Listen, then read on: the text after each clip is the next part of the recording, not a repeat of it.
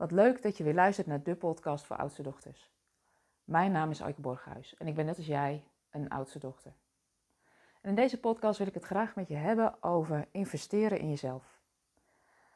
En waarom wil ik het nou met je hebben over investeren in jezelf?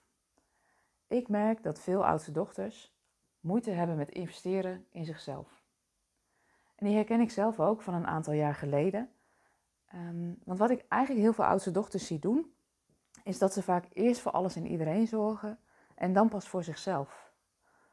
Ik zie ook dat het wel al heel erg moet zijn voordat je hulp inschakelt. En ik denk dat oudste dochters daardoor vaak te lang wachten met hulp inschakelen. Ik denk dat ze te lang blijven worstelen en ploeteren alleen om het zelf op te lossen. En dat dat gebeurt is ook niet zo heel erg gek, want heel veel oudste dochters die ik ken, die denken ook dat ze het alleen moeten oplossen. En we zijn ook gewend om het zelf op te lossen. En dat zelf oplossen, dat heeft je ook altijd veel gebracht.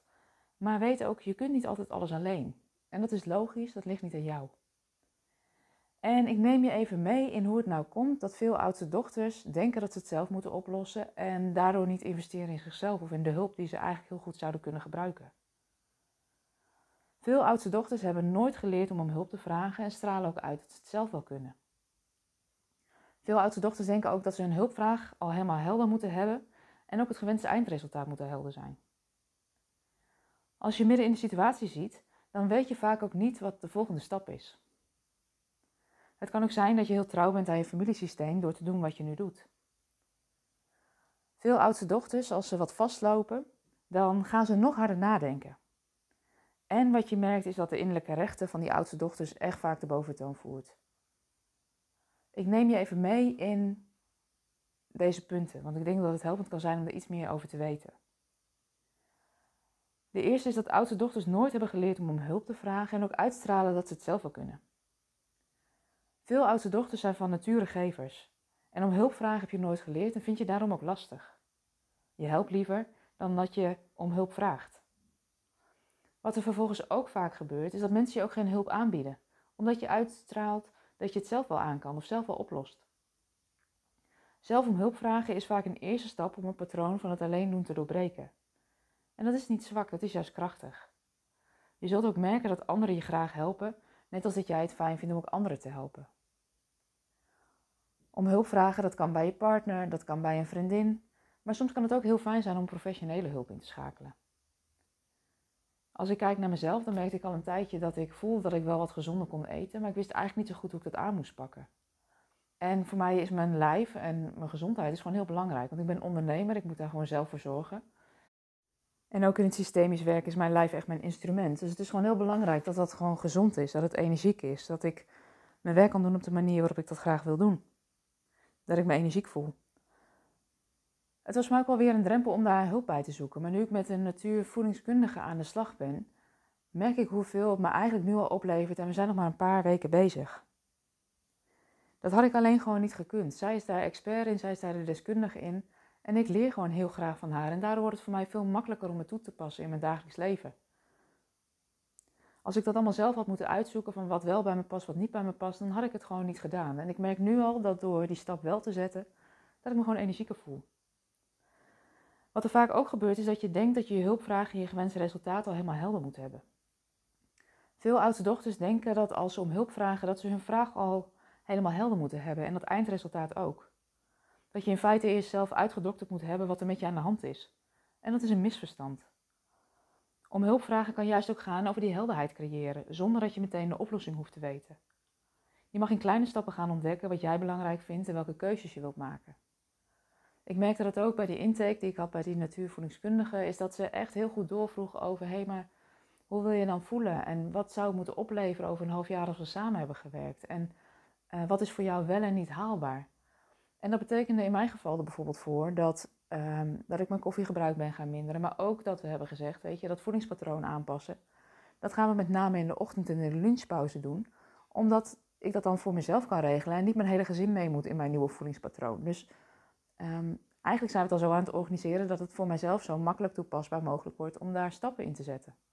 En het kan best zijn dat daar straks ook het avondeten bij komt, maar voor nu kan ik dit gewoon op mijn eigen manier doen um, en dat helpt. Wat er vaak ook gebeurt is dat je er middenin zit en dus ook de volgende stap lastig kan zien. Doordat je midden in de situatie zit, kun je niet altijd helder zien wat er voor nodig is om die volgende stap te kunnen zetten. Je hebt iemand nodig die vanaf een zekere afstand met je mee kan kijken en die je helpt uitzoomen. Die je spiegelt op je eigen blinde vlek om tot de kern van de vraag te komen. Die blinde vlekken hebben we allemaal en heet ook niet voor niets blinde vlekken. Dit kun je gewoon niet alleen. Je hebt iemand anders nodig die samen met jou op onderzoek uitgaat, uitzoomt en je blinde vlekken blootlegt. Dat gebeurde bijvoorbeeld ook vorige week met Marjolein. Dat ze zei, ja wat doe je eigenlijk als je moe bent? Ja, mijn neiging is dan om nog een kop koffie te drinken. Dat is natuurlijk eigenlijk niet goed. Maar doordat ze het nog even kritisch zo benoemde. En zei, goh, wat, wat zou er voor mogelijk zijn om uh, dat koffiegebruik wat af te bouwen? Werd het voor mij eigenlijk heel praktisch toepasbaar. Zo van, nou, dat gaan we op deze manier doen. Wat er ook kan gebeuren, wat er ook kan gebeuren is dat je heel trouw bent aan je familiesysteem. En veel van de patronen die je in je volwassen leven herhaalt, zijn ontstaan in het gezin waarin je geboren bent of opgegroeid bent. En als je volwassen bent, krijg je vaak te maken met een schuldgevoel en loyaliteitsconflict in jou, als je het anders gaat doen dan dat je, je geleerd is. En dat kan pijnlijk en confronterend zijn, want je wil niemand kwetsen. Als jij bijvoorbeeld in een gezin bent opgegroeid waar ieder dubbeltje werd omgedraaid, dan kan het ontzettend lastig zijn om wel in jezelf te investeren. Als jij bent opgegroeid in een gezin waarbij je hebt geleerd dat je het altijd zelf moet doen, dat dat sterk is en krachtig is, dan kan het zwak voelen of dan kan het lastig zijn om die hulp wel in te schakelen. Weet dat je daarin ontzettend trouw bent aan je familiesysteem en hoe je het geleerd hebt, maar de vraag is of het je op dit moment ook helpt in de stappen die je zou willen zetten. Het kan ook zijn dat je nog harder gaat nadenken. Dat is een valkuil die ik zelf ook goed herken. Want waarschijnlijk heb je al heel lang en veel nagedacht over een mogelijke oplossing. Je weet dus ook dat als je dat al geprobeerd hebt, dat het niet werkt. Je bent namelijk slim genoeg. Als de oplossing zou liggen in nog harder nadenken, dan had je de oplossing al wel gevonden. Je gaat het antwoord niet vinden in je hoofd. En Albert Einstein zei het al zo mooi: No problem can be solved from the same level of the consciousness that created it. Het antwoord ligt dus niet in je hoofd, maar waar dan wel? En mijn ervaring is, en dat merk ik ook in het werken met klanten, is dat het erom gaat dat je weer in verbinding met je lichaam komt. Dat je gaat zorgen dat je je ademhaling naar beneden brengt. Dat je weer luistert naar de signalen van je lichaam en je intuïtie. En dat gaat vaak niet vanzelf, want als je jarenlang in dat hoofd hebt gewoond en een wandelend hoofd bent, dan vraagt het echt wel um, ja, een tijdsverandering om weer meer in contact te komen met dat lichaam. Om weer te gaan voelen van wat vertelt het me eigenlijk. En dan niet langer te denken van, jeetje, ik heb last van die nek en die schouders. Nou, even doorbuffelen, nog eventjes een avondje doorknallen. En morgen zorg ik er wel goed voor. Nee, dat betekent eigenlijk dat je dat lichaam ook serieus gaat nemen en zegt, oh, wat, ja, wat wil je me vertellen? Oké, ik moet het misschien iets rustiger aan gaan doen. Hoofdpijnklachten is niet het teken dat je er nog een paracetamol in moet drukken en nog even door kan. Eigenlijk trap je lijf op de rem. En kun je daar dan ook naar luisteren? Wat veel oudste dochters ook wel herkennen is dat je innerlijke rechter de boventoon voert. Als je erover nadenkt om om hulp te vragen, dan komt je innerlijke rechter vaak sterk naar voren. En daar bedoel ik die stemmen in je hoofd die opmerking maakt als stel je niet zo aan, even doorzetten. Je hebt het altijd alleen opgelost, dus dat lukt je nu ook wel. Niet klagen, maar dragen. Van hard werken is nog nooit iemand doodgegaan. En kijk maar eens wat de stemmetjes zijn in jouw hoofd die uh, oppoppen op het moment dat je erover nadenkt van, goh, ik zou wel eens wat hulp kunnen gebruiken.